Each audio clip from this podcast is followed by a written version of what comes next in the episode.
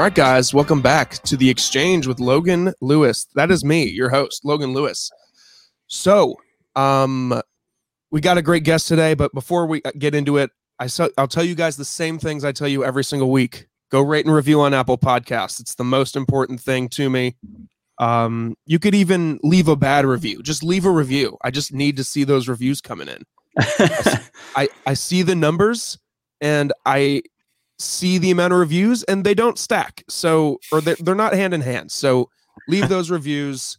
Um, and uh, follow us on Instagram for updates. uh, but other than that, my guests today, guys, are uh, hosts of their own unofficial Marvel uh, MCU podcast called Friends from Work. Kyle and Robbie, how are we, guys?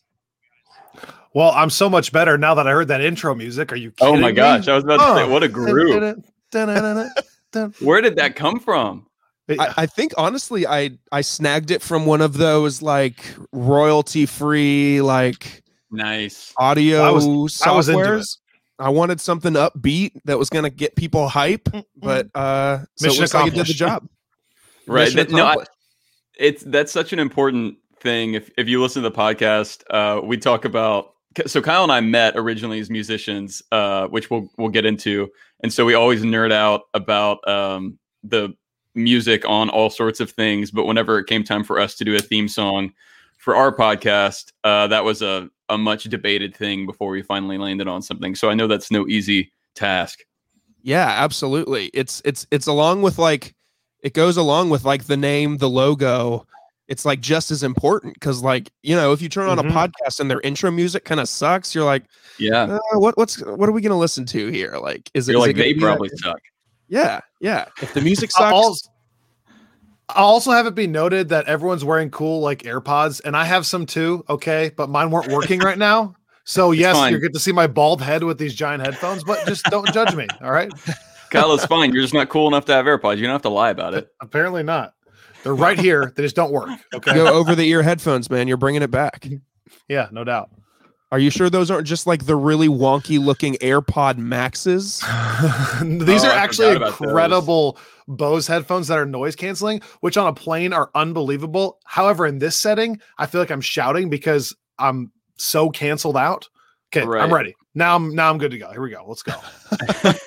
awesome. So you guys, like I, I stated at the top, you host an MCU podcast.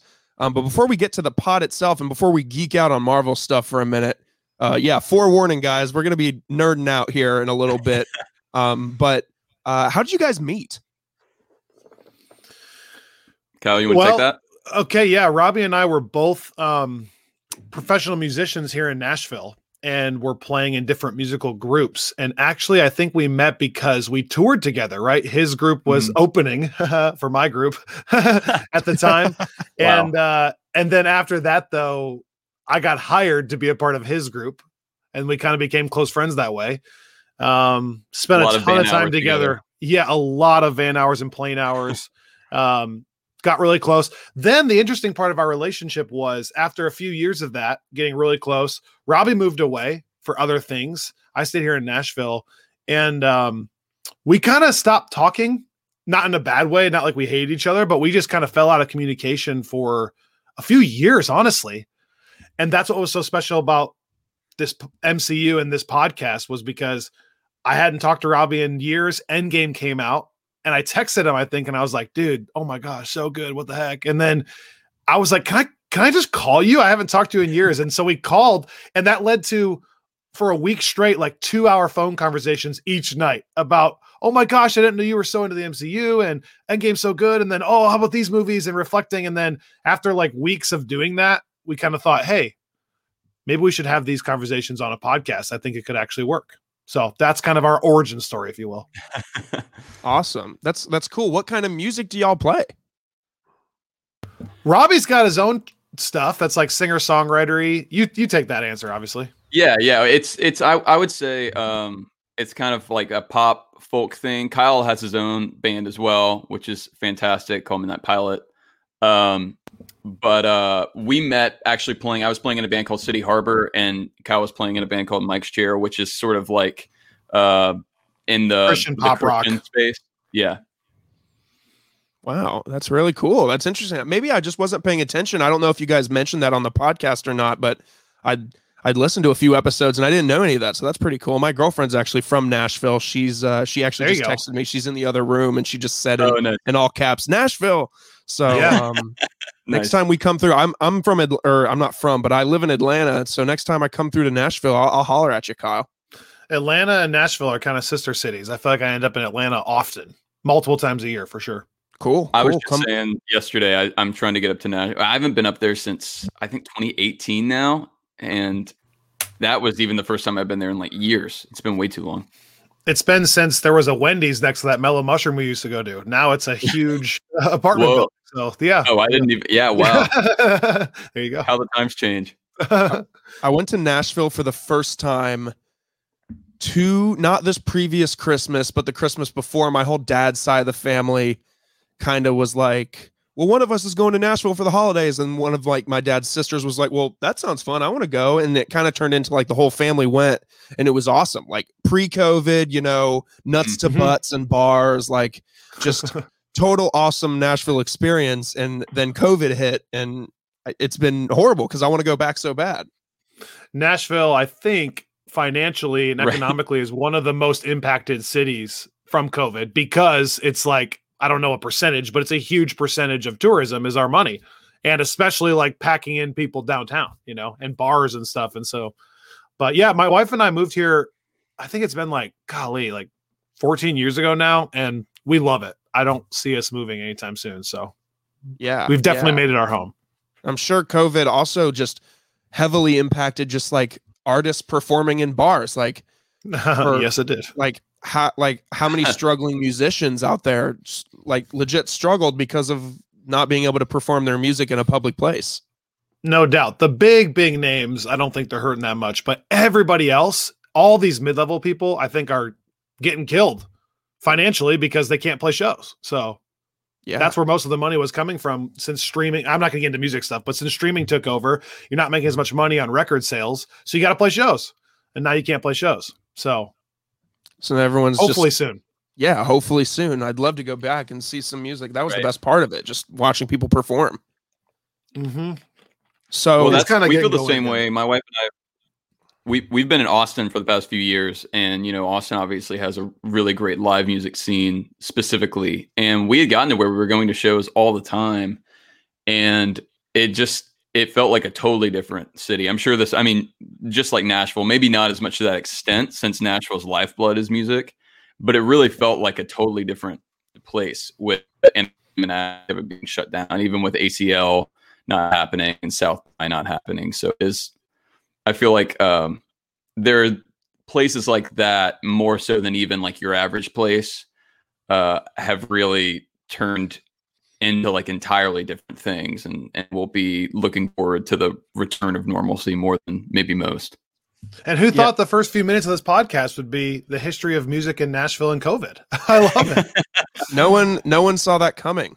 Uh not even Quicksilver. Haha. Um oh, there you go. the um the that no the MCU is very fresh so in my head right now. I'm my girlfriend when we met, she was like I was like, "So you've seen the Marvel movies obviously, right? Like they're the biggest movies on the planet." And she was like she's like, "I think I've seen like Iron Man." Iron Man. And I was like exactly. Yeah. and I was like, "Okay." She was like, "And I think I've seen Endgame." And I was like, "What?" Like so you've seen like the first and the last Yeah. um so i was like no no so we've been going through and just nailing them and especially this weekend like friday night we watched age of ultron saturday morning we watched Nice. civil war and last night we watched black panther um Okay.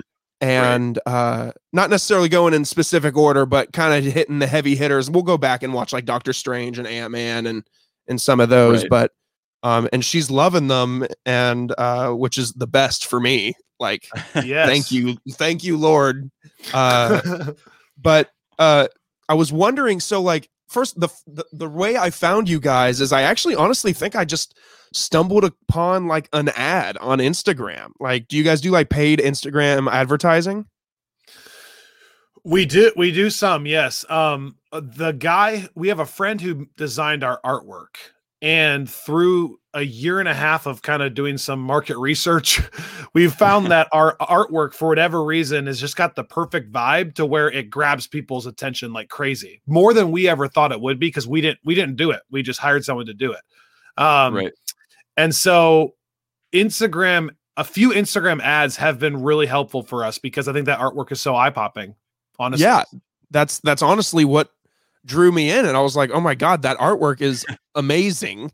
So so huge props to your to the guy who designed it, and then um the name Shout obviously friends from work, and I was like, oh that is that is so clever. Like, was there any other potential names that almost was, or was friends from work like like you guys were like, yeah, we're friends from work, so let's do it. Uh, we've tossed out a few. I don't know if I should say them all. Some of them are probably embarrassing. we so here's the here's the truth. We wanted friends from work from the very beginning because obviously it's a deep cut reference to Marvel and Thor Ragnarok. And if so, it's kind of one of those things. If you know, you know. But if you don't Mhm. know, then it's just kind of like, hey, it's two guys from work chatting. And that was kind of funny for us because we were friends from work. Just work happened to be touring musicians. So it was a very Right. kind of just a meta joke. But after a while, we were like, I don't know, can we use that? Can, I don't know. Robbie actually became a lawyer and found out, hey, we could use that name, which is perfect. Sorry, I lost you guys for a second there. Sorry. Uh, but anyways, I didn't know if we could use that name. We ended up coming back to it after tossing out a few others like Marvel Men, which is terrible. uh, and so there's other ones like that that just didn't work. So we ended up with friends from work. Sorry, you cut out there, so I didn't know if I was repeating myself or not. No, no, you're good. Yeah, that's that's awesome. I think like you said, it's one of those quotes like and I think it was like with the tagline in like the like the Thor Ragnarok trailer like, "Oh yeah, we know each other. We're friends from work." And uh, that immediately pictured that scene and I was like and then the logo with Bro Thor and Nerd Hulk like just chilling like I was like, "Man, like that's it's perfect. It's it, it almost is just one of those things that it just works." well, thanks, man. Shout Yeah. out Jacoby. Yeah, There you go. Exactly. I might Um, I, I, I need to hit him up. Man, it, it's it's one of those things too. I feel like every now and then people will find this in an article and send it our way. Um, but it always is so cool to me that that line, you know, Kyle and I talked about this on our Ragnarok episode, but it has become a line that a lot of people associate with the Ragnarok movie. And I don't know, Logan, if you've heard this, but the story goes that they actually had a like a Make a Wish kid on set when they were Mhm. filming that and he posed to Chris Hemsworth like whenever there was the moment where Chris came over and met him he was like oh like whenever you see Hulk you should say like oh I know him he's a friend from work and then obviously you know that makes it into the movie and winds up being a big deal but it's such a cool story and I think it's um says a lot about sort of the culture around Marvel and particularly Taika and Chris Hemsworth but little Yeah. little uh fun Wow. factoid for you Little factoid, just dropping Yeah. knowledge. Love love the fun facts. That's really cool. That's that's an awesome story, and I'm I'm sure now that kid, you know, every time that line comes up in that movie is like, oh my god, I pitched that to Chris Hemsworth. Yeah, exactly, exactly.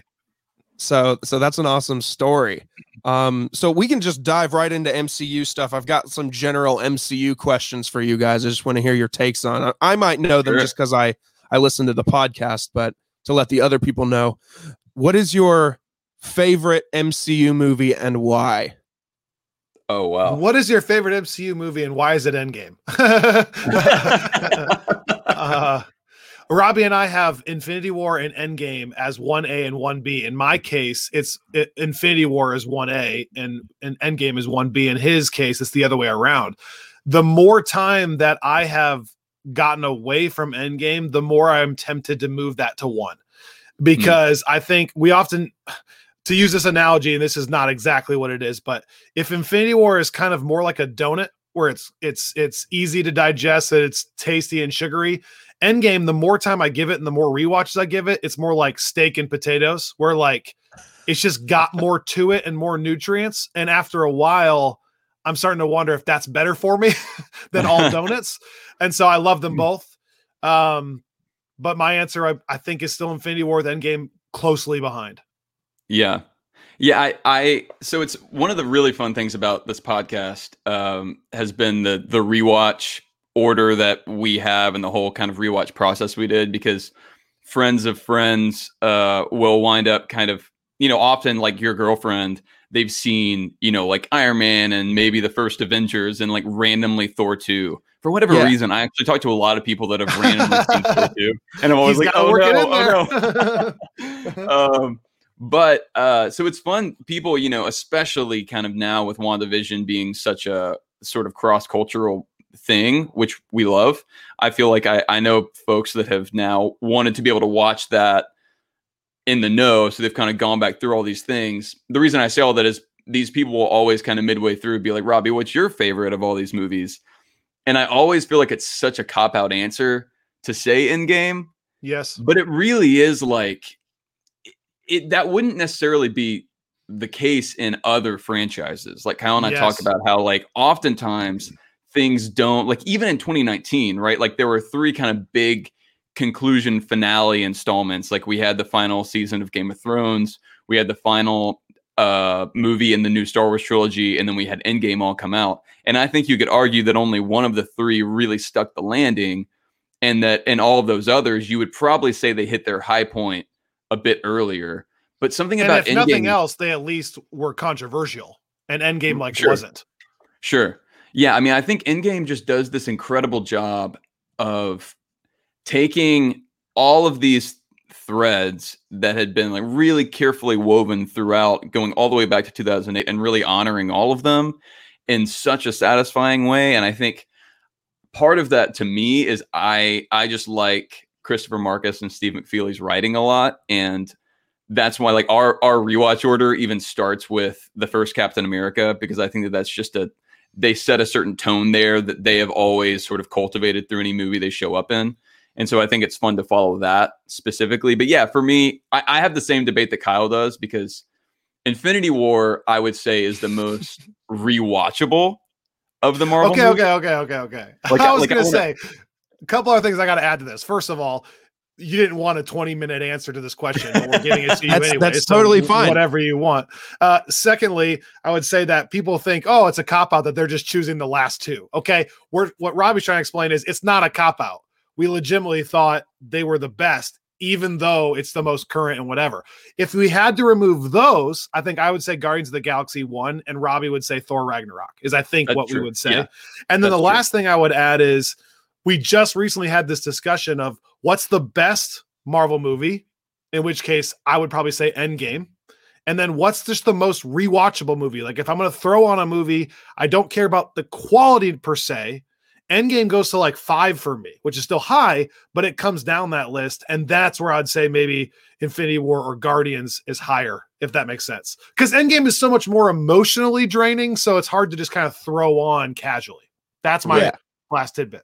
Yeah, I I think that Endgame, like part of me wants to like when people ask me what my favorite is, I I'm stuck between Endgame and I really really love Civil War. When I watched that the oh, other Okay. night, I I when I watched it the other night with my girlfriend, I was like, man, like I've forgotten like some of this stuff, like some of the great lines from from Sam Wilson, like "So you like cats?" Like like that's, Right. that's an awesome line, or or like "Can you move your seat up?" Like Yeah. like all of those exchanges Bird and just plus, yeah, exactly.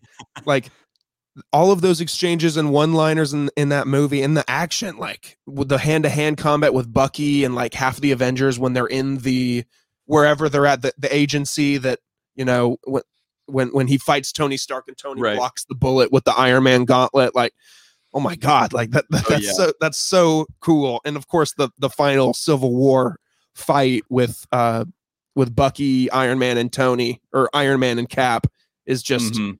exhilarating. See- like the, the choreography with them tossing the shield back and forth to each other is just unreal. But Yeah. And the emotional core in that movie becomes believable. Like if you do the work of watching all the movies in a in advance, like in, in a row in order, and Mhm. then that movie specifically leading to that scene with the famous shot of you know Iron Man shooting Captain America's shield, right?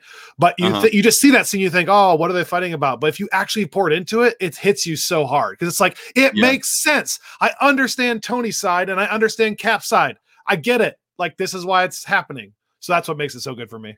I we've always said that's the one movie that I think suffers the most from a lack of context, and that's that's one of the ones that we like. We really liked watching in the midst of the rewatch, and and really sort of tried in our podcast to to ramp up and highlight the threads that are being pulled together in that movie because that is one where like if if you're talking to one of these people that's watched like three or four Marvel movies and one of them happens to be Civil War, oftentimes they'll be like, I don't know, it was boring, there was way too much going on, and it was just constant action. But yeah, if you if you kind of understand what they've been slowly laying out, that movie has some incredible payoff. Yeah, and and my girlfriend, she was saying um, she was like, "Wow, I actually kind of feel bad for for Zemo's character because the whole Yes. movie, you know, the first time you see him listening to the voicemail, she's like."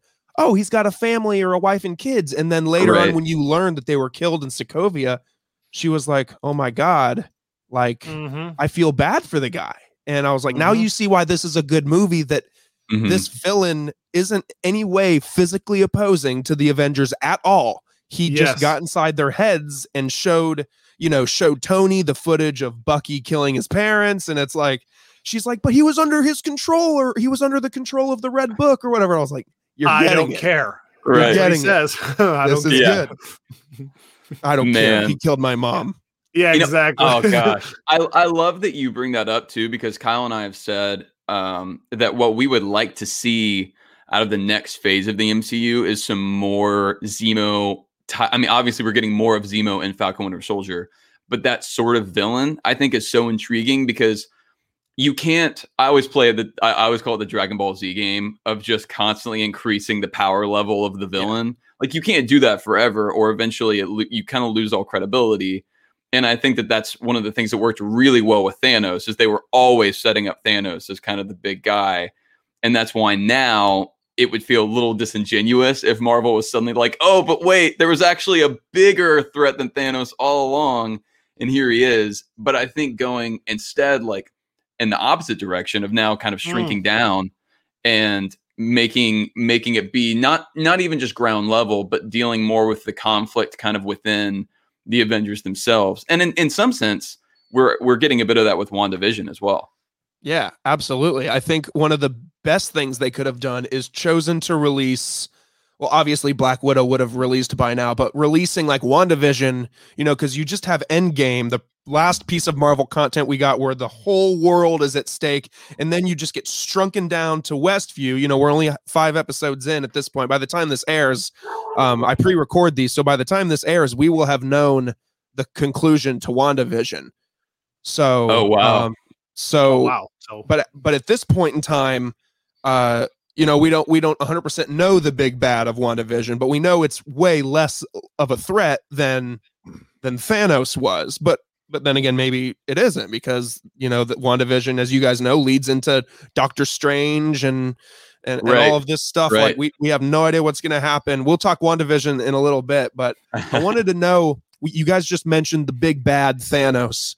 Um, part of my qu- kind of a two. So this next phase we're getting is phase four, kind of a Mhm. two-parter. Number one, who do you think the next big bad is? Because they're obviously going to be leading up to another, eventually another big bad. A lot of people think like. Oh, because they purchased Fox, you know, now they can use Galactus. Like Galactus Right. is being thrown around, Kang the Conqueror, Doctor Doom. Is there somebody that you guys in particular are like, please, please do it? Okay, so you want to hear a deep cut. This is just piggybacking off what what Robbie just said. We're both hesitant for even that question in of itself. Like because you already set up Thanos and the Infinity Stones more than anything as like the ultimate power, it's gonna Sure. feel cheap if they go, "Oh, here's Thanos, but wait till you see Galactus. He's even more threatening." Um, is there a way they could do it? Yeah, probably. Uh, some time will help. Here's the so we say let's go the other way. Something we've tossed out is I think it'd be kind of fun if they did more of like a Sinister Six vibe. So instead of it being like one big villain, what if it was lesser physically imposing villains, but a group of them, or like a t- like an anti-Avengers team, or what if this anti-Avengers team was led by somebody politically like Norman Osborn, where Right. physically he can't fight the Avengers, but either through a Sinister Six or um through just politics like Civil War or like through Zemo. You know what I'm saying? Like through some Mhm. other route, he becomes physically imposing, but not because he can fight so strong. So Right. that's kind of where we hope it goes with it. Or or or I'll say, if nothing else, do they have like a galactic side of it and an Earth side of it? So if they do like the Norman Osborn thing on Earth, do they do something that's like so far away from Earth that only like Thor, Captain Marvel, and the Guardians have to take care of? And it's Hmm. kind of like a two branch thing. So I don't know if that answers your question, but that's maybe where I'd prefer it Yeah. goes. I Logan, I don't know if you're if you're a comic reader much. I've I've Um, I've I've uh I've been there, kind of. dabbled. I've dabbled. That's the word. Um, well, yeah, I think what Kyle and I have talked about, um, there in so the mid two thousands, I think, um, gave Marvel gave the MCU so much of its material. Uh, and that's actually one of my favorite eras of Marvel comics, just because there was this whole sort of arc led by like Bendis and Brubaker um, and Mark Millar. Um, but I think one of the things Bendis did is after some of these you know big events like civil war and secret invasion which you know we're also getting some adaptation of uh yeah he had the dark avengers which is what kyle's referring to where you have norman osborn come in sanctioned by the the us government. So he's there legitimately. And you know because of kind of the fallout of civil war which you know we're still dealing with we hear the sokovia accords referenced in wandavision um the avengers are now actually outlaws because they refuse to to work with a government led by someone like Norman Osborn, and it's sort of it- It's, kind of Civil War by the way. Yeah, yeah. I mean, it's it's too long of a story to get into how they get there, but I think that's such an interesting idea, right? Because now it doesn't really matter how strong you are, you can't go in and take out someone that's sanctioned by the government unless you want to just declare war on the entire government, which the Avengers don't necessarily want to do. So it just creates such a different thing of like now you don't like like what Kyle said, it's not a matter of strength. It kind of goes into into different, I think, more more interesting issues. Which I would also say. Wait, were you Well, gonna, can I, well, I was gonna say, can I add one other thing to your question? It's not exactly answering your question, but one of our favorite things about the Marvel Cinematic Universe is that they create these big events. Think of like the Battle of New York, or Civil War, or the Infinity Battle, and they cr- they build up to these, and then the immediate aftermath. They do such a good job of like reflecting on those or doing small stories around it. So you get like Spider-Man Homecoming, where they're just cleaning up the fallout of of New York battle. And it's not like some galactic thing. It's a guy is trying to provide for his family. Yep. And that's such a fun story. And they do such a good job of that. And they do that all along the way. So like now we're getting WandaVision, where it's like just the fallout of Endgame. I I don't think a, a, a massive Galactus is coming through the door. It's more that Wanda is just struggling with what happened in the so like it makes that movie more important. And then with like lines that you get from Jimmy Woo about the Sokovia Accords, it's making Civil War more important. And we've actually reordered the rewatch to to make things like that even more important. Like if you move movies around, you can make Civil War feel even more important. Yeah.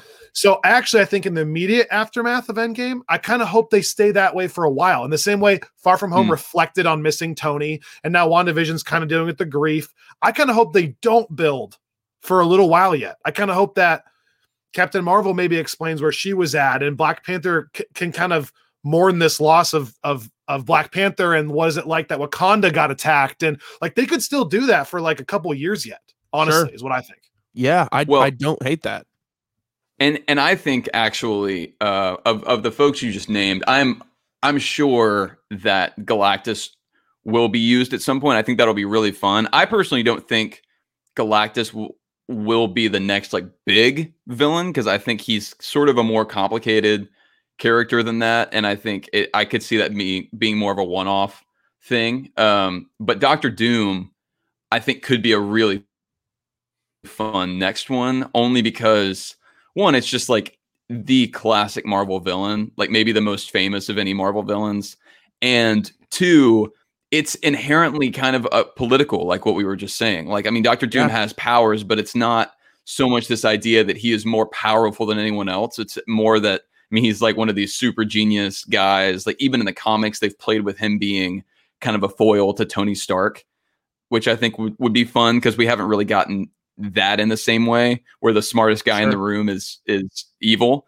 Um, and so I think that that could open up some really interesting doors and be a different way of, in the same way we had Thanos growing movie by movie, having someone else, but um, it's you know a totally different direction. Watch, we sure. say all that, and then by the time this comes out, Galactus does show up at the end of WandaVision. right. With our luck, that's right. what's going to happen. exactly. Right. Exactly. So the second part to the Phase Four question was: so over the past couple weeks, I mean, you guys have talked about it, and you know everybody's been talking about the fact that Disney just keeps on announcing just this show, this show, this show, this movie, this movie, this spinoff, this spinoff. Does it ever in any way worry you mm-hmm. that they are going balls deep or at this point have they proven themselves have they proven themselves that they have it under control because i remember a few years ago hbo and warner brothers announced like there's going to be a flash movie a green lantern movie this kind of mm-hmm. movie that movie and like six months later like half of the movies got canceled or abandoned or do you yeah. guys ever think that Marvel's biting off more than they can chew, or do you think they've got it under control? Yes, and yes. Um, I I've talked on our podcast. I mean, uh, how many times, Robby? I've brought up so many times. Like, I am not the guy that's huge sequel guy in film, right? Like the dumb, I mean, the dumb mm. example that comes to my head is like Toy Story one, two, and three was perfect, right? and Toy Story four is a good movie, but they didn't need to make it the no. reason they made that movie is to make more money. And it, they did a good job because they're good with it, but they didn't have to do it. I'm a huge Christopher Nolan fan. So the fact that he made Inception, but didn't make Inception 2 is where I think like often the right art call, the right creative mm-hmm. call does not always line up with the right business call. Sure. So I've said to Robby so many times, I am nervous because Endgame, the buildup from Iron Man to Endgame was so perfect.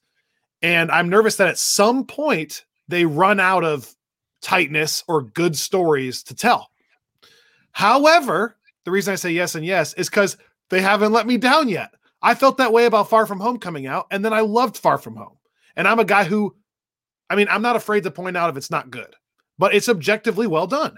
And then I thought, okay, here we go with these shows. Oh gosh, like what's it gonna be like to watch a show? I even said on our podcast, like, oh, it's gonna be a show, and this is weird, and who knows? And then WandaVision is like far exceeded my expectations.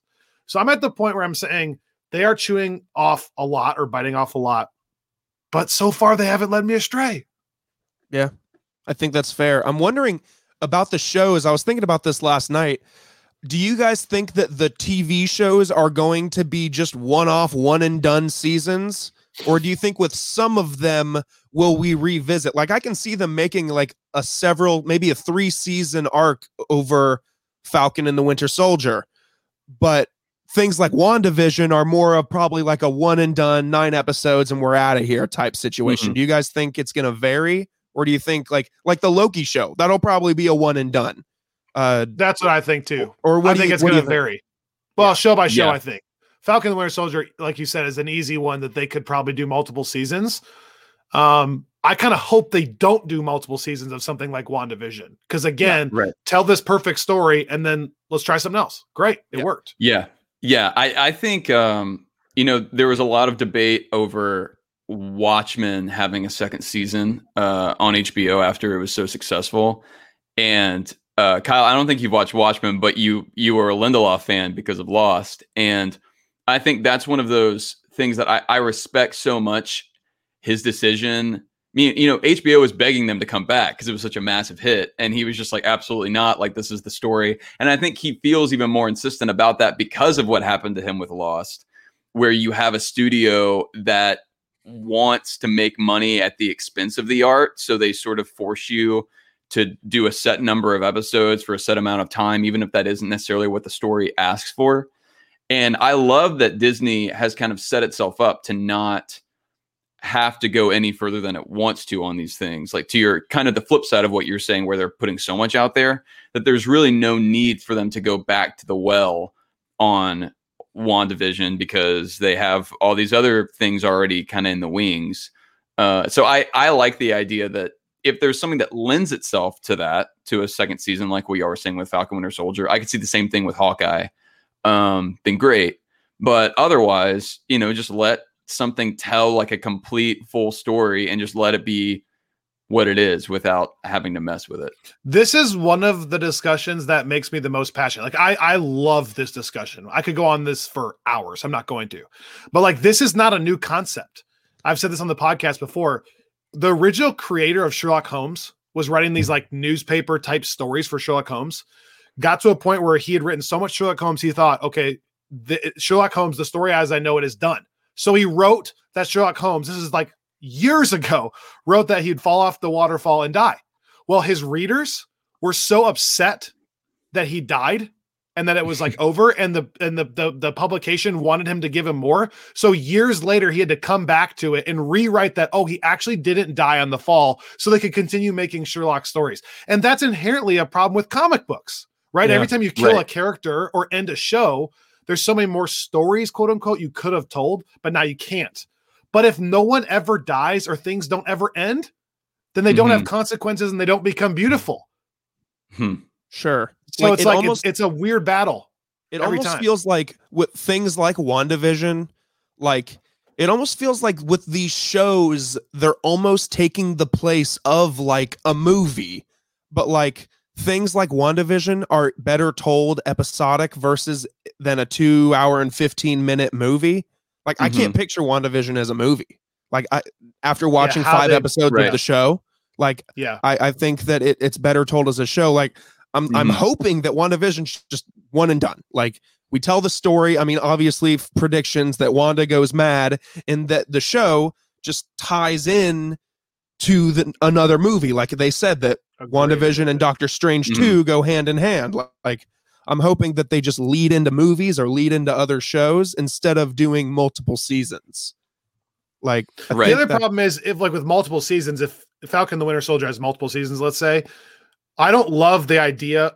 Like inherently with TV, what I don't love is these these studios not having an end date, right? Because as a writer, you got to write to an end date for a complete story. And so if you write mm-hmm. a complete story, which is Falcon the Winter Soldier season one, and then it goes really well and they go hey can you make another one now inherently you're having to go back and add stuff to the next one that you weren't planning on doing necessarily that's sure. not to say that you can never do multiple seasons of things but i just think it gets harder when you and, know the start and end it's easier and who's to say like that Falcon and the Winter Soldier says, let's say it has an amazing first season and it ties mm-hmm. into some movie, but then they say, oh, let's do a second season. And then the writers are like, uh, but it was supposed to tie into the movie. So now are we going to go back and write more episodes and it, maybe right. that maybe they all are going to be one season who well, knows well and i would say though on the flip side one of the fun things about these shows specifically um, and i can't really think of an analog other than than well maybe the mandalorian but not really is that like there is the relationship with those films and with these big event kind of status quo changing films. So i could see similar to the way that that this is done in the comic book world there being a season of Falcon Winter Soldier that leads into a movie and then you know even maybe even years pass and we get another falcon winter soldier show that's a totally different dynamic because it's reacting to a different kind of status quo change yeah. from some other like civil war level movie and i think that's a really fun thing that's never been explored before but then you know they don't die so yeah well sure but that's only but that's only if it's announced way in advance you know like i think that that's sure. what yeah, it would be fun to to see how they can kind of play with that formula some here. So Marvel, one of Marvel's biggest criticisms, and I was actually talking about this with my buddy earlier, um, is that most, well, I don't want to say most, some of their villains suck, like or are just one sided, no character arc, with the exception of maybe Thanos um, you know, that's obviously been built to, and maybe Loki because we've seen him multiple times. Who do you mm-hmm. think the best and worst MCU mil- villains are? Oh, that's a fun question. It's besides maybe Thanos, let's count Thanos out. Okay, okay, okay. Um, oh gosh, we did we did a power rankings episode where we did rank these. Thanos is my number one, so you just that's why I'm hesitating. You took that from me. Um. But as far as multiple movie villains, that's harder for me. Like in the story itself, I I'll give three answers. I guess I love Zemo, I love Hela, and I love Vulture. Those are three of my Ooh. favorites. But none of those necessarily have multiple movies. Sure. Besides Thanos. Mm-hmm. Robby loves Killmonger, and I'll let him speak into Yeah. that in a second. Worst is either the villain from Iron Man 2 or um, which I like Iron Man 2, don't judge me. Um, or Darren Cross from Ant-Man. Darren Cross. I think, yeah. Yeah. That's my answer. Uh, worship leader Darren Cross. Yeah, exactly. Uh, yeah, yeah. I uh yeah, I would I would say uh bet I think even this is a, a big point of contention for Kyle and I, and I think it's not even a totally fair comparison because like you said, Thanos has been set up that way for a while. Um, but yeah, Killmonger, I think still is my favorite villain just because of how like I that's one of the only movies where I think I saw so many people walk out of it and really question, like, well, wait, though, like, was Killmonger kind of more right than T'Challa was? And I think that that's just a really rare thing to be able to pull off in a movie like that. And I think Michael B. Jordan just did a really great job making that character kind of instantly iconic and and nuanced. So I think I would say that to me is what you laid out kind of has been the rule, especially for early MCU in terms of kind of some of their villain struggles. I think Killmonger is is the exception to that. I think Vulture is another really great one. Mysterio is another favorite of mine. I think they've done really well with those. Um, and yeah, Hela as well. I just think that those first Hela, three, Hela, just because she's a badass. But the other, Right. the other two, Zemo for me and Vulture, like Vulture, just you never see it coming, and it's so small scale. That's why I like it. It's so ground level, and he's not. You you leave the movie going. Well, I mean, he was trying to provide for his family. I don't like the Right. the route he was going, but I kind of feel Right. for him a little bit. And you're sad when his daughter's sad that they have to move away. You know, And yeah, and the thing that me and my buddy were talking about is that uh, he also I think says that Killmonger is the best MCU villain um Hmm. because in the end he kind of wins you know they they go and they have a press conference and they do say that Wakanda is Right. going to start donating their resources or helping out other countries so in Right. a way Killmonger's plan or sorry his execution just he could have not Right. come off as such a douchebag but but in the end his his plan you know eventually T'Challa you know when he went back and he had that conversation with his ancestors he was like you guys were wrong you shouldn't have shut out Right. Wakanda from the rest of the world the guy that threw me over the waterfall has a point yeah. like I just got chills thinking about that scene. That, Yeah, man. like, you were wrong. Um, man, the whole I- time, yeah, the whole time you're talking about that, I'm thinking about why do none of the security guards shoot the the villain in Iron Man 2 when he's shirtless on the racetrack? He's walking around shirtless. There's all these security guards. Your sole job is to keep this guy off the racetrack. Just shoot him. He's got no clothes on. I like I like that concept of the villain, but just like the whole execution between I forget, forget his name, Justin Hammer and Uh-huh. him. Like it was such a weird dynamic, and and no offense to Mickey Rourke or um I Oh, love man. Justin Hammer, so be very careful with what you're about to say. Sam But Rockwell. Mickey Rourke. yeah, Sam Rockwell. just the yeah, yeah. dynamic between those two. Like I'd be so down to see Justin Hammer come back in- Yes, in, in please. some fashion. Like yeah. Who Well, else is your yeah. worst, Robby? You didn't answer the worst. Oh yeah. Um, Mickey Rourke. man, yeah. I I would say probably um either Mickey Rourke's Whiplash or uh Malekith from Thor: The Dark Yeah. World. Why did I bring Um, that up? I I I, it- can't even Okay, name okay, okay, okay, okay, okay. that Funny villain. thing on this podcast is that we love to joke about Thor: The Dark World like everybody does, but we both like it more than the average person, which is so fun. Like, It's like it's more the- than it's I'm become- comfortable with. It's become the butt of the joke because it's so bad in some ways. It's so bad. Like like Malekith is such a non-motive. You talked about knowing all of the motivations of those villains. Malekith, what he just wants everybody to die. I guess I don't get it. Like he's just mad. It's so he bad. wants everything to be dark all the time. yeah, he's he's but but but but in some ways that movie does so many things better than some of than movies give it credit for. The music's better, the dialogue's better, it's visually better. Some of the other plot Well- things make more sense. Yeah, anyways, end of rant. And well, and, and to go back to what I was saying, uh, and this was kind of a revelation for me a couple years ago. Uh, you know, I I love all three Captain America movies. I love uh, Infinity War and Endgame, and those were all written by Markus and McFeely that I referenced earlier. And those guys also wrote Thor: The Dark World. And so at the end of the day, I just like the way those guys write. And so even though I'm watching this thinking like, wow, there's a lot of silly stuff going, I there was just something about it to me that makes it that makes it fun because it hits the same buttons those other movies do. And then of course, it's so funny because they I think were aware that almost every movie they had made for Marvel had been such a massive bullseye, except for Thor 2, that then they come back in an Endgame and intentionally kind of make Thor 2 significant again because they're like, yeah, this one matters too now. You can't you can't write that one off either. The um, fact that they stopped this galaxy ending convergence by throwing metal spikes at it is just I can't I can't.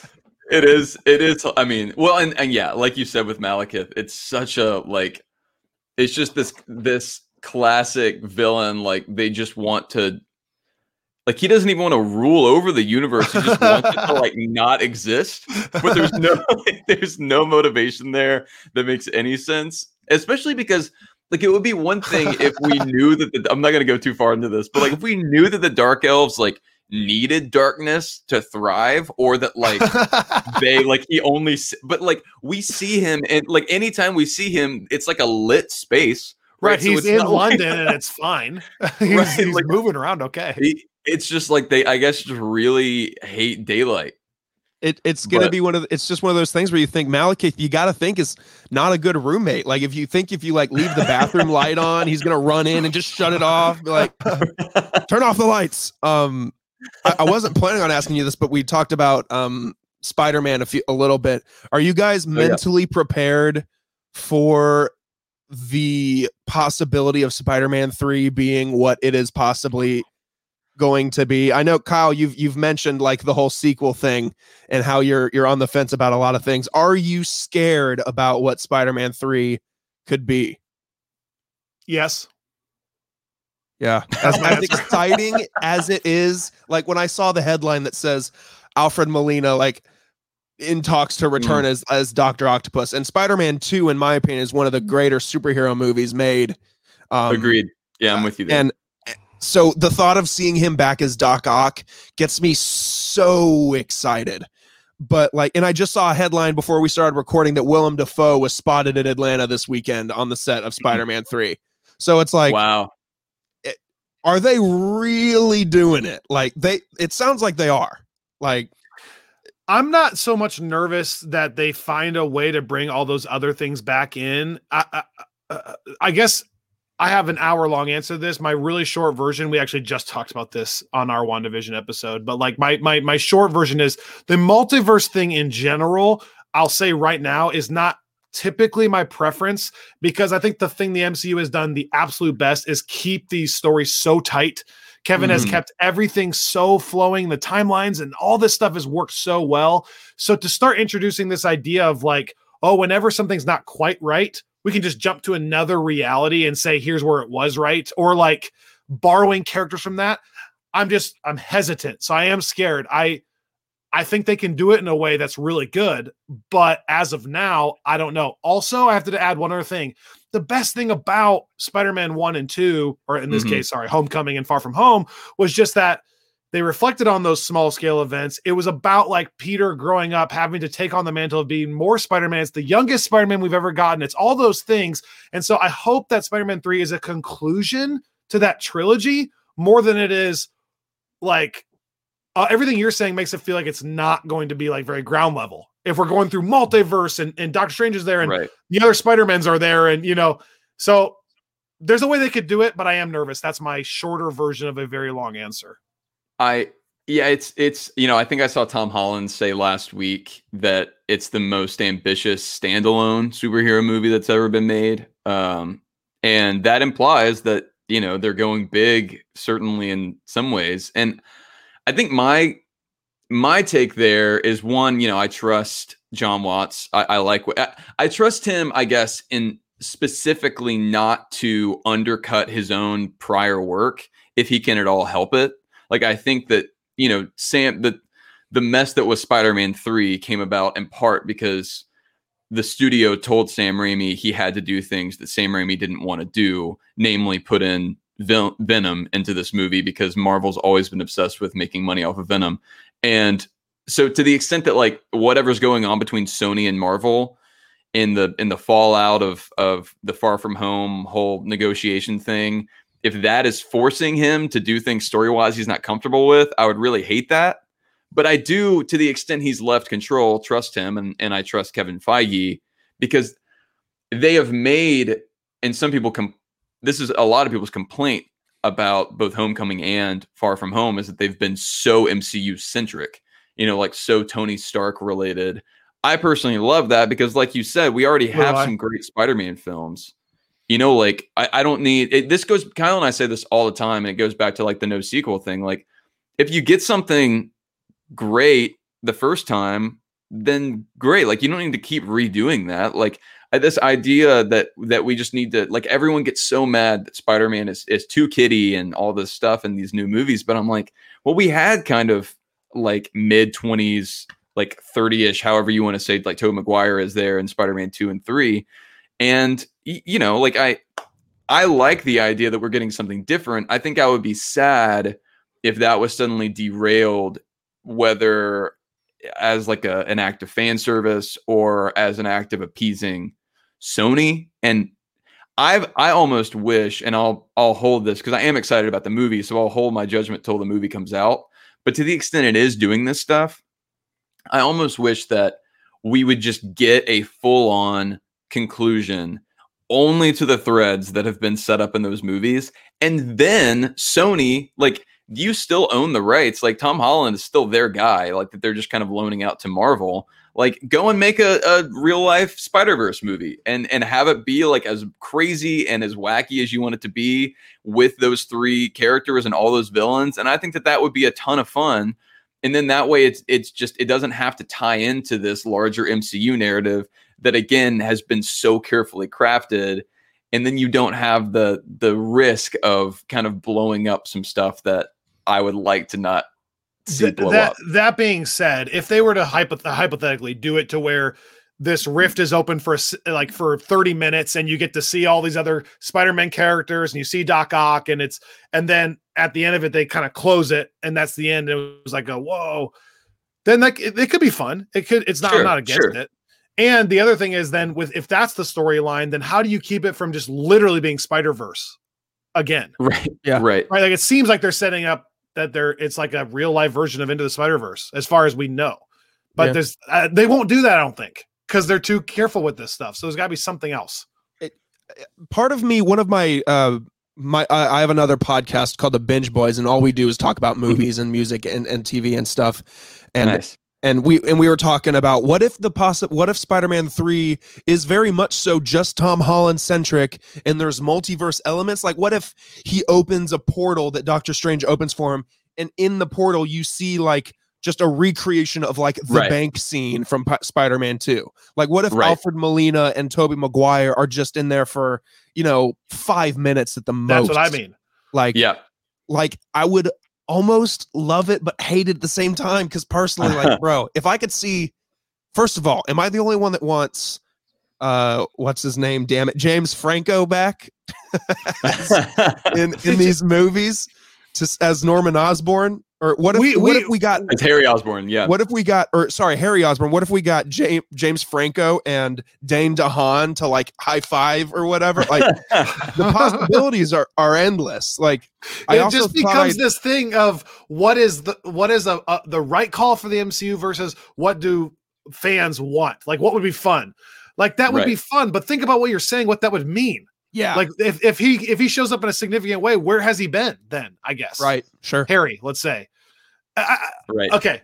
I'm just gonna wait. I'm gonna wait and see how it goes because I I think I think they're gonna end up doing what you're saying, even if you hate to hate it. I think it's gonna be something like that because I think we're all making this big deal of all these actors making cameo, and it could be a five minute cameo. Just as kind of like a funny sure. like, hey, we like acknowledging that Spider-Man has a unique history, right, sure. over the other superheroes. Maybe, right we actually just had this whole discussion in length about the X-Men.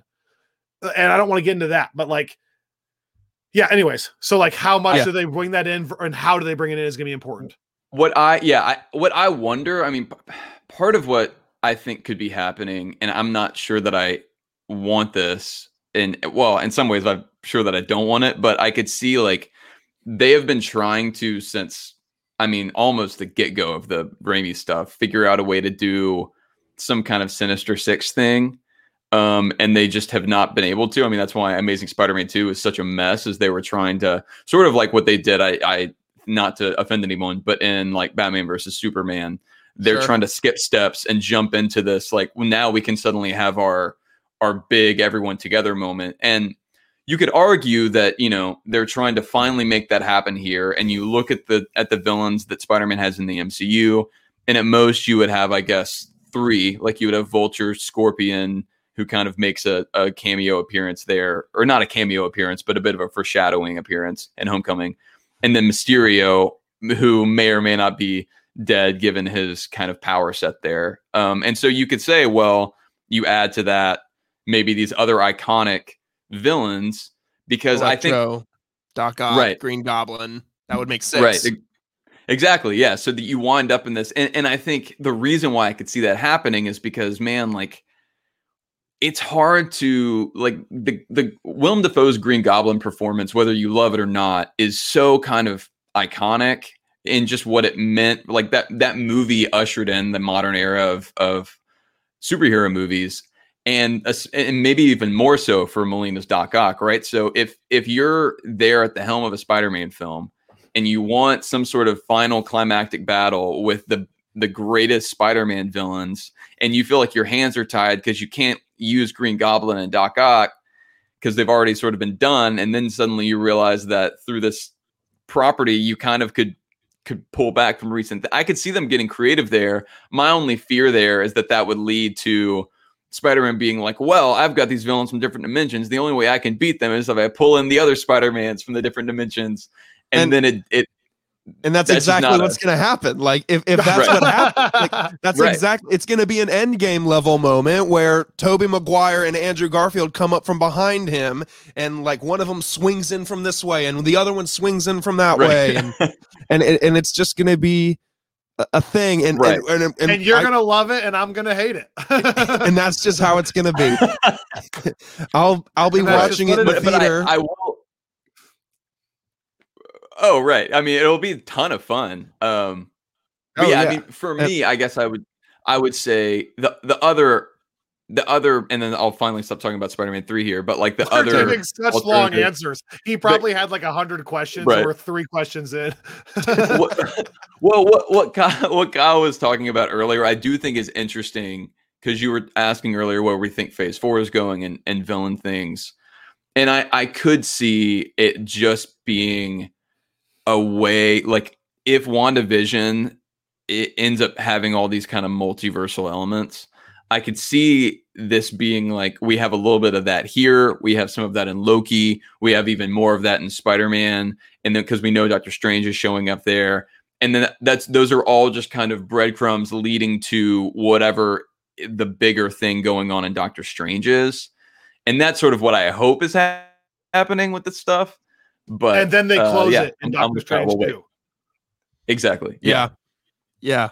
I I should have known that asking questions about Spider-Man 3 was going to open up a wormhole.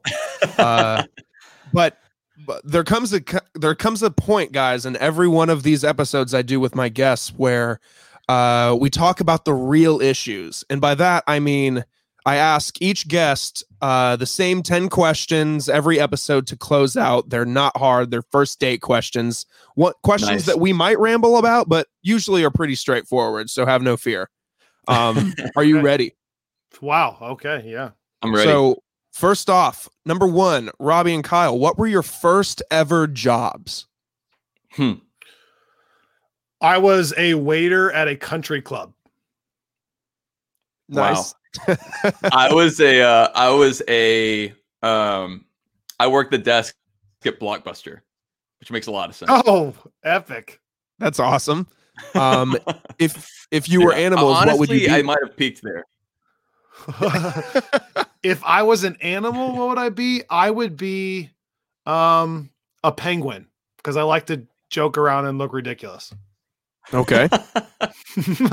Uh, I feel like I I I'd probably be like a like a panda bear. well, or maybe an otter is more reflective of my personality.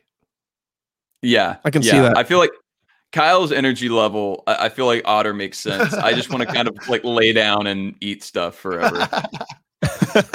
sounds like a great life. Um, what's I'm curious y'all's answer just ba- based on your music history. What's the best concert you've ever been to? Oh man. I have a long story, and the short version is I saw Coldplay uh, in a stadium in a private suite with like fully catered food, and it was the greatest night of my life. Wow. I so I, I think uh, my my wife and I we hiked the Appalachian Trail a couple years ago, and uh, or or like we hiked about a thousand miles of it, and so we ended in Washington D.C. and the kind of big finale of that was this Bon Iver show at an amphitheater there, and he's one of our favorite artists, and that you know just kind of given the the situation uh, that sort of seared into my mind as maybe the most memorable concert. Coldplay for sure. That or uh, I'm a diehard sports fan, and my Nashville Predators were in the Stanley Cup in 2017. And on one of the game nights where we all went downtown, like 100,000 people, this is pre COVID, right at the end of the game, I went from that to the amphitheater that's outside downtown, huge, and watched Muse. That was one of the best Oh. nights of my life. Oh, wow. The Preds won, going crazy. Then we go over and watch an hour long Muse show outside. It was Muse. That's is amazing. insane live. Yeah. That's amazing. Um, you guys each get dinner with one person, dead or alive. Who is it? Will Ferrell or Steve Carell. Oh wow. Um. Am I supposed to go more important than that? Otherwise, like, like No, Abraham I- Lincoln or something. Okay. no, th- those are those are great answers. And fictional characters also would work if that changes your answer. Oh gosh, that's yeah. That's Just any person ever. Um, you know, I I would Thor would be probably such a fun hang.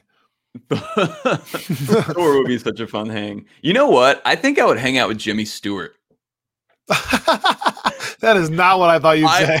I just I I grew up watching Jimmy Stewart movies. I've also thought, or I've always thought he was just the coolest dude. Um, and I yeah, I would I would love to grab a dinner with Jimmy Stewart.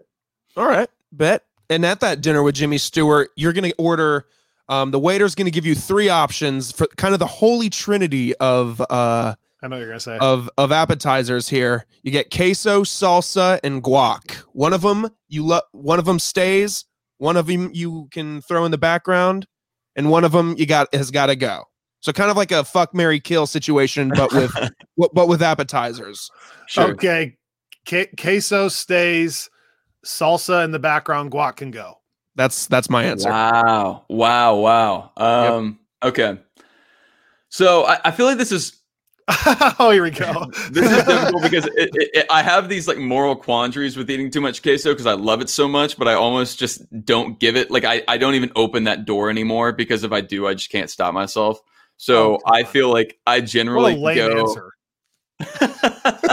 well, uh, that's what I'm saying. If we're talking like a you know a reality in which dietary concerns have no place, then I would say I think I would probably do.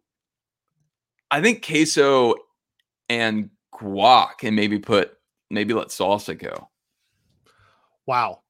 I if anything, Yeah. I'm debating salsa is the number one, maybe queso Ooh. too, but depends me, on I the don't- salsa, I guess. For It- me, it it, I don't think it's even salsa. close. Yeah, it depends on the salsa, but for me, it, it's it's queso on top. Salsa gets second place, and guac is third. I just don't. Care Well, for and guac. what kind of queso? Because it, is it the queso that Chipotle tried to run out the first time they had a queso? Because that's not, you know, is it Chuy's queso, Torchy- the Chewy gooey? Then yes, I'm in. Torchy's queso would be ideal. I don't know if you guys have had but It's- that's the it- queso I'm looking for.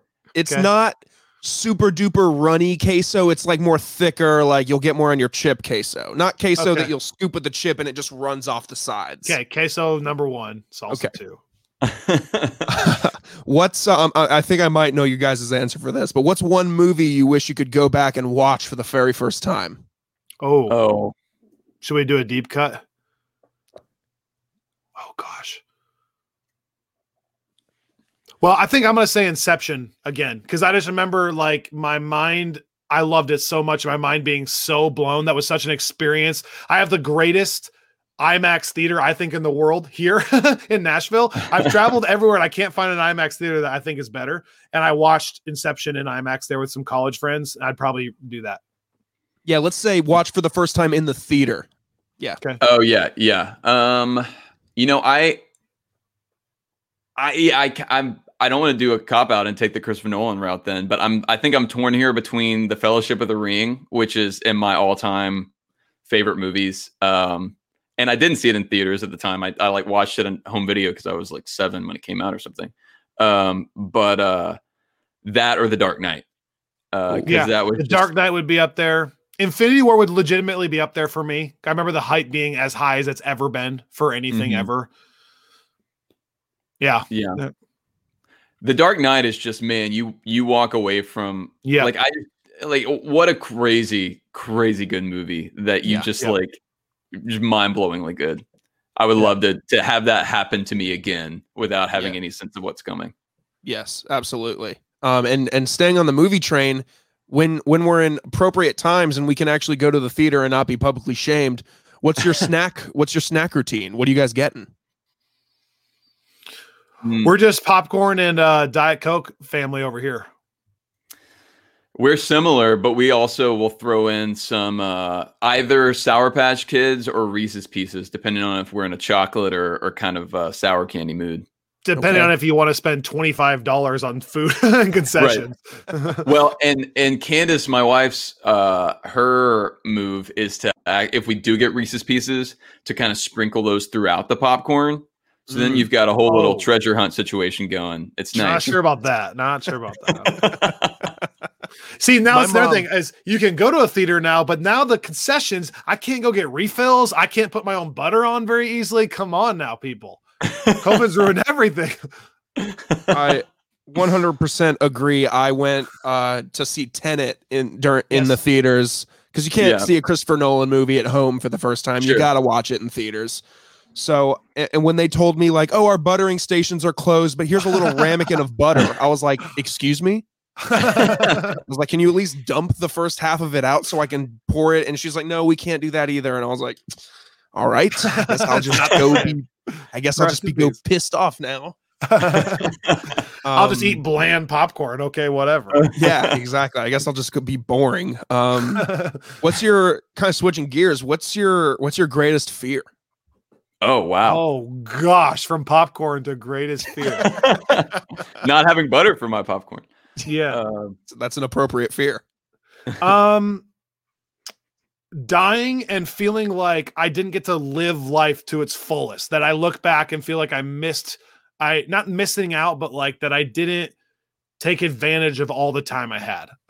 That's heavy. Holy cow. That is heavy. That's a good answer. Yeah. Um yeah, I I would say we I think we would have similar fears there. Like I think it's always Kyle and I talk a lot about like how I think ultimately I would I would rather look back and have made some dumb choices in pursuit of something that didn't work out than there are things that that I kind of regret not going for harder, you know, like and and and I think that would be my biggest fear is that that whenever I look back, there are more of those things uh, than the other. In the finale of The Office, Andy Bernard says, I wish there was a way to know you were living in the good old days while you were still in them. That's Right. kind of my fear that, like, you don't realize these chapters of your life that were so fond, like, until the, you don't realize how good they are until they end. And then you, you realize you're never going back to that. And that fear of, like, oh, I'm never going back to that. Like, for the rest of my life, I'll never do that again. That's my answer. Right. That's an I, I would amazing say quote. On like a it is an amazing quote. On like a less, you know, like metaphysical note, uh just Yeah. judging by my subconscious, I frequently have this dream where I'm driving off of an overpass Oh God. and then like you know wake up like midway through falling. And so that is clearly an important fear of mine because it's been showing up since I was in high school. it's fresh in my mind just because me and the girlfriend watched um Age of Ultron the other day, but like that dream reminds me of like the moment where Cap is trying to save the car Yeah. from falling over the bridge and he the bumper just detaches and like the woman is just falling like Yep. I, I can't watch that. It like it Yeah. it, it I can't I just can't watch it. I don't. I like would snakes personally either. hate to be the woman in that situation. Oh I don't yeah. want to be free falling And one car. thing that I never noticed about that scene in particular is that like when Thor rescues her, instead of just like gracefully flying back up to the to Sokovia, he like fucking throws her just full force. like, and my girlfriend was like, "What if he like broke her back because he threw her so hard? Like, like right. how rude." Some of the logistics make me wonder sometimes too. yes. like the the change of direction sometimes like your spine would like cripple just from being grabbed you're falling off a cliff now you're grabbed and thrown the other direction your body would contort in such a way she's Yeah. probably paralyzed Yeah. Exactly. He's like, "You're welcome." You this question, you guys already have a podcast about the MCU, but if you had a podcast about anything else, what would it Mm. be? Uh sports specifically nfl specifically the vikings Mine would almost certainly be just a, a general movie podcast. Uh, but it, but since I sort of do that already, uh, if if that's a cop out, it would probably be um, either it would probably be like music or or like a um, similarly nerdy podcast about like Lord of the Rings things Um because you know I've my nerddom knows no bounds. Uh, but uh, but yeah, I, I That really or do some like, of the, some of the stories in these video games would maybe be one of my other answers. Okay. yeah That's a good I, I just like i i lo- i've realized this and this is one of the the reasons i value kyle so much as a co-host and as a friend is because we both just love movies like we obviously love the marvel movies but we just love movies and love talking about movies. And my wife and i are both that way. I know kyle and annika are both that way. So like if if anyone ever wants to talk about almost any movie with me I, i'm so down. It's just the f- most fun thing in the world. So it's hard for me to imagine having a podcast that doesn't come back to that. We just love story i think even in general. And i think actually for if i could plug our podcast for one second if you're listening to this and you're, Yeah. you're debating if you want to listen to our podcast i think we started the podcast with the approach of we love just movies and good movies like critically right and then the marvel movies just happened to fit into that they were like holy crap these are superhero movies that are actually really well done and a really well told story and it's tight so that's how the podcast kind of started so it's a it's just a little bit different of an approach maybe than just straight we're not like just straight comic nerds that you know spend our whole life watching that or reading that or whatever right Good answers. yeah good good answers. word. And then finally, uh, if I snap my fingers right now and we were a fly on the wall in some major event in history, what would we be watching oh wow or witnessing? I guess. hmm. oh gosh i don't know Uh, robby you got what to answer first well this is really dark but oh i my think goodness I think I would have to. gosh, I can't believe I'm going to say this, but I think I would have to say the assassination of JFK just so I could figure out what happened. Like, what went on there? Who knows? I don't want to watch it, but I want to, like, kind of watch it. You know, it's a weird deal. Oh, you know, I was actually thinking something dark too. Isn't that weird? I I don't know. I don't. I'm gonna regret this answer because I wish I had more time to think of this. I'm sure I have a better answer. My gut right away said I'd love to see like the fall of Adolf Hitler, like when he actually committed suicide, and Mm. what the what the vibe was like when everyone knew it was over. Right then and there, like that World War II was over, and then that like the return home. Then I don't know. That's where my brain went. Yeah. That's also no, a that's really great. good answer. Well, I'm damn. trying to think what else. Yeah, sorry. Yeah, I don't know. I, I mean, I, I feel like on like a lighter note, you know, I'm a big, uh, I was a history major. I'm a big like early American history fan, so I think being there for like the Constitutional Convention would be pretty fun. On a lighter and, note you for know- me, and a more recent note, I think it'd be really fun with some of these major inventions or like tech things. Like it would have been fun to be in the room when computers were being invented, or and like what that like like when they or like when someone came up with the internet, did they have any idea what they were about to stumble upon? Like, did they know what was about to happen? Yeah. Man, Those are good answers. Yeah, I mean, arguably some of the most impactful moments in history have been dark, like whether it's the American Civil War or like the yeah, you know, like Adolf Hitler committing suicide or JFK getting assassinated. Like Right. to name three, like all of those are pretty horrible times in history, but they're also it also unfortunately takes horrible things for real change or progress. So um That's so true. so those are so those are good answers. Um, what What is would your your answer answer to that Well, question? yeah, I was just thinking. What was your answer too? That's the only one I'm curious about. Um, I also um really loved studying in high school and middle school, or whenever we tackled the subject, just the Civil War, just like Hmm. to be there in the room when they were like, maybe in in the room when South Carolina was like, we're gonna do this thing, we're gonna secede from the Union, we're Yeah. gonna we're gonna we're gonna back out, we're gonna you, you know we're gonna do this, um, or to be there when the first battle in the Civil War was fought, like Mm, to hear the conversations between the generals like like the soldiers being like oh my god i recognize my brother or my father over there or my uncle or my friend Wow. from school like to hear those kinds And of and then they would just have like breaks. Like, hey, we're Right. all going to call it a day today. Go back to our sides, and then we won't fight till tomorrow morning. Promise. Like, Yeah. so weird. like, yeah. how, like how did that happen like to think that I, I maybe to make it more timely like the fact that the country hated each other so much at one point that Uh-huh. we were fighting each other is just mind-boggling to me yeah. Well, I mean, you're right. I mean, Good that news. whole period.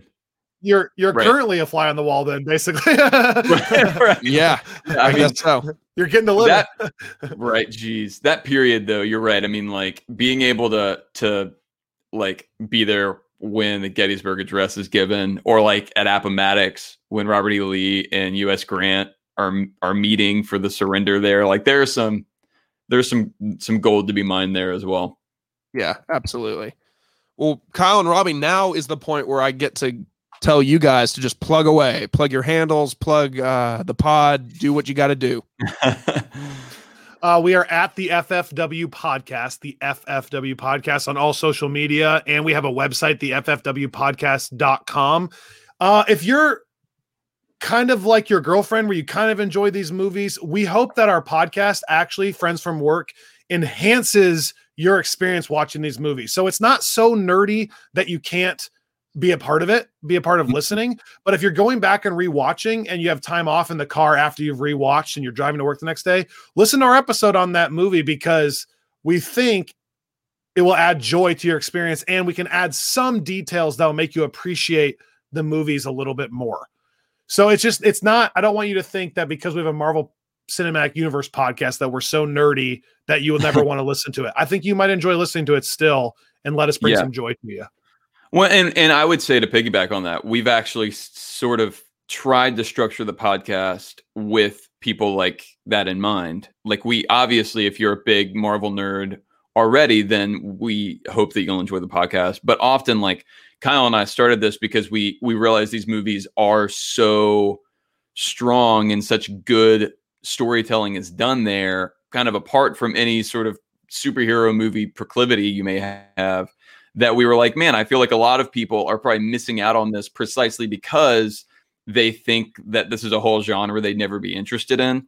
So we've we've sort of tried to make this a space, a safe space uh, for people that are intimidated by the whole like For the thing that is children. for the children.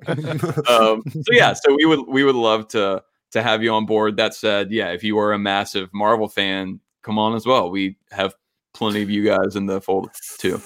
Friends from work, anywhere podcasts are found, like uh, Apple, Google, uh, Spotify, wherever. And you can uh, follow and subscribe to us there. That'd be awesome. Cool. Well, guys, thank you so much for joining me. This was a lot of fun to talk, and I'd love to talk to you guys again. You know, when future MCU things happen, or like when WandaVision concludes, to talk more about that sometime. Like that'd be a lot of fun. Thanks Well, for having us. else, You're doing We'll probably you're, to talk about Spider-Man three. yeah, Yes. yeah. Thanks for having us. This was fun for us. You're doing a great job. We really Thanks, appreciate Yes, it. I appreciate it. Like I said, guys, at the top, follow us on Instagram, Exchange Pod Log. Horrible handle. I'll I'll I'll change it someday. Um, and uh, and yeah, rate and review on Apple. If you listen anywhere else, thank you. Just make sure you're following, subscribing, whatever it is, and uh, we'll play the music again. We'll get hype and we'll get out of here. Thanks, guys. See you later. Nice. Already looking forward to it. Nice.